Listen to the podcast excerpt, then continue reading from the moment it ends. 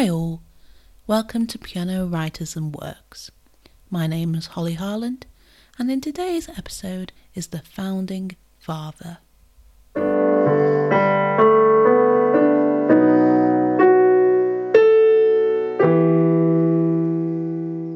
In late March 1685, in Eisenach, Germany, Johann Sebastian Bach was born. We don't know the actual date, as the first German census wasn't until two centuries later. So we reckon he was around uh, about the 31st of March. He came from a family of musicians, as believed his father taught him violin. From personal experience, being surrounded by music has a significant impact on oneself. But to be taught by your own father the instrument that he also plays to a high standard must have been somewhat intimidating.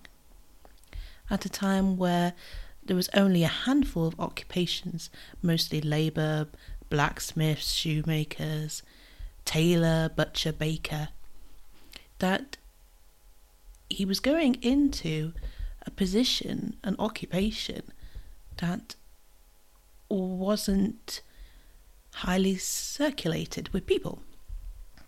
However, his first training as a musician was with the violin and was mentored by his father to give him the educational training that was needed. At the age of 10, he became an orphan. He went to live with his brother, an organist, where he learnt piano or keyboard skills. This later led to him becoming an organist at St. Boniface Church in Arnstadt. This is around 1703, so he would have been about 18. This role gave him a regular salary and was responsible for providing music for services, events, as well as giving music instruction. It is said that he was quite ag- arrogant and that he did not get along well with his students and was scolded by officials for not rehearsing frequently enough. I imagine at that age, you know, just coming into your first occupation and a load of pressure was upon yourself and that you were given a he was given a role and of responsibility in teaching others. He probably didn't want to teach others, and it probably led to him being not there, which is not very professional, but this is what has been said by others.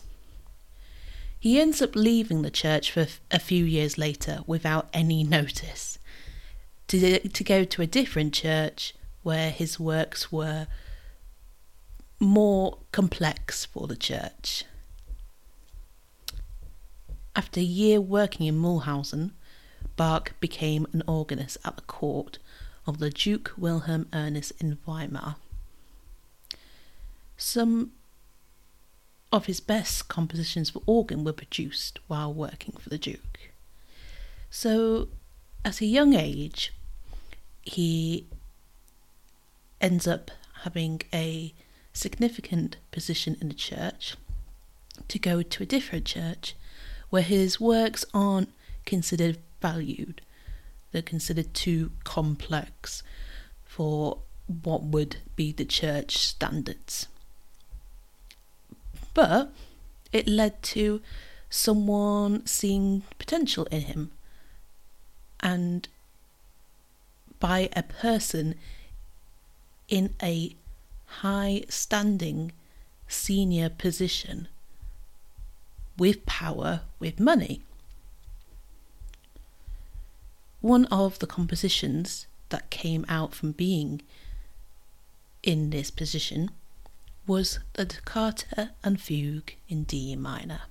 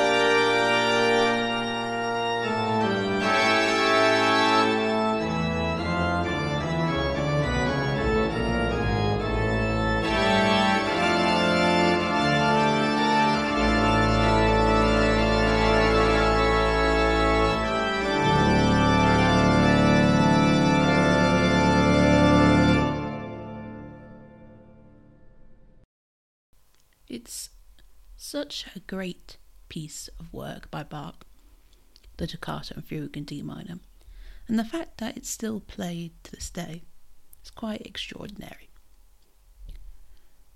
If we look into it, the toccata is derived from the Italian toccare, meaning to touch, and there's this fast arpeggio runs up and down the keyboard, very free form. In Bach's day, toccatas were introductions to fugues to build it up. In this case, it is very intricate composition to then be followed by the fugue. The fugue is technically characterized by overlapping repetition, a principal theme in different melodic lines. This is known as counterpoint.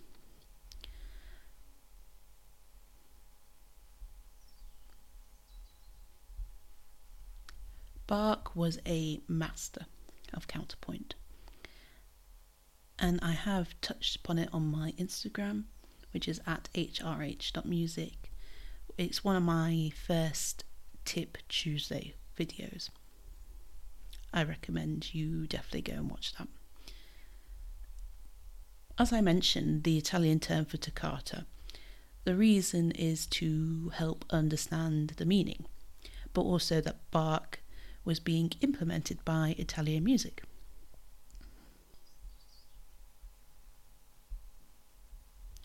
Between 1720 and 1730, this is where he wrote Passions and the Goldberg Variations. These are some of his most important works. With the new Italian style that had invaded Germany, it was making his work appear outdated. It's almost if he was ahead of his time to find that 15 20 years later, Italian style was in Germany and it had already moved on from it as he was using a Italian music for the toccata. Once again, Bach is criticised. It must have been infuriating you know, to be told that it is not good enough. Yet, since the 19th century, we've considered him to be the best composer in the Baroque era.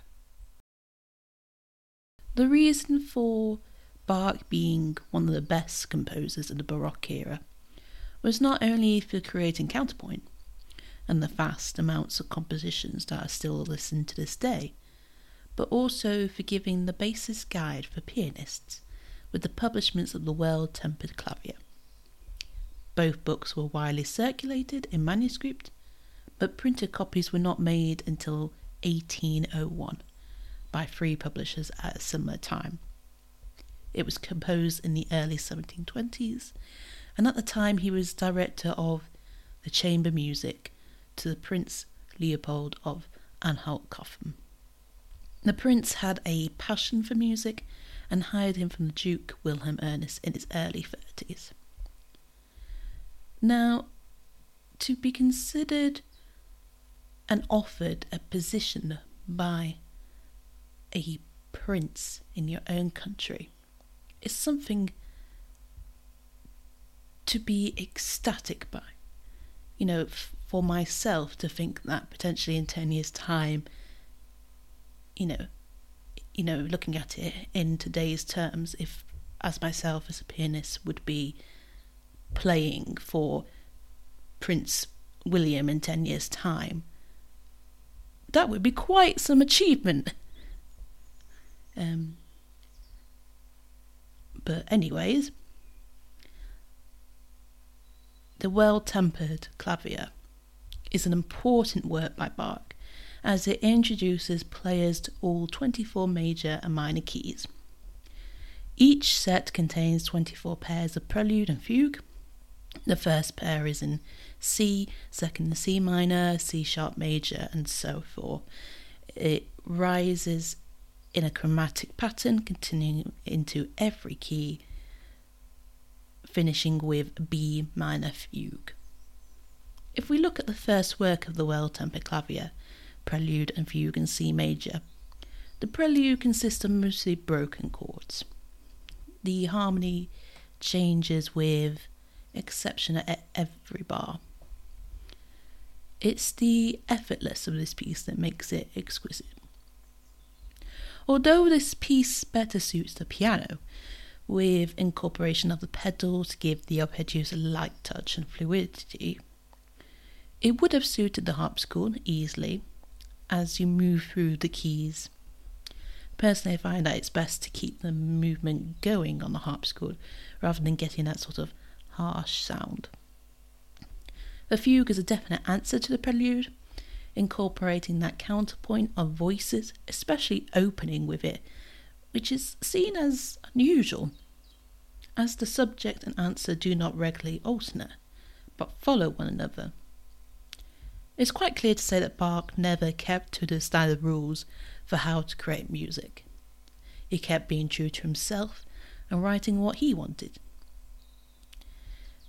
These two books have definitely established a tuning system that we use today. Musicians were using various tuning systems at that time. They were branches of what is called just tuning. In just tuning, intervals are tuned to pure mathematical ratios. For example, an octave is 2 1, a fifth is 3 2, a fourth is 4 3, etc. However, pure tuning, which began being used around 1450, had serious limitations, namely that all the intervals can be tuned perfectly. Some authors have slightly different ratios for some of these intervals, and that just scale actually defines more notes than we usually use. For example, the augmented fourth and the diminished fifth, which are assumed to be the same in the table, are actually not. I can't imagine using this system in today's standards. Although Bach did not create equal temperament, or we believe that he was not using equal temperament, he did describe how we should expect the keyboard instrument to be tuned by his inscription written at the top of the manuscript.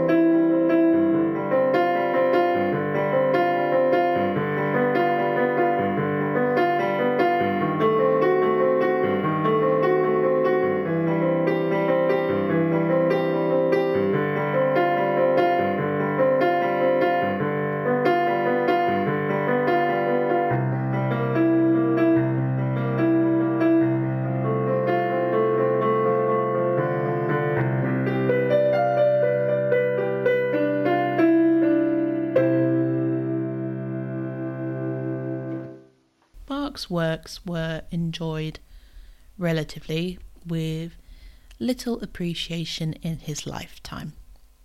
Majority of his works were not published, and we are lucky that pianists, Mozart, Beethoven were inspired by his compositions.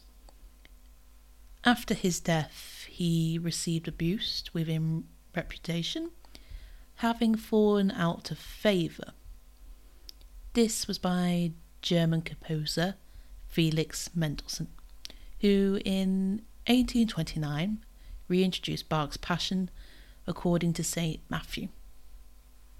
Bach's main reputation was not as a composer, but as a gifted organ player and improviser. He died in Leipzig on the 28th of July 1750 at the age of 65. This is quite astonishing as we explore other pianists in episodes to come that he was fortunate to live a longer life. Although Bach did not get to live and see and play the forte piano, which we know as the piano, he was definitely a founding father for what was to come.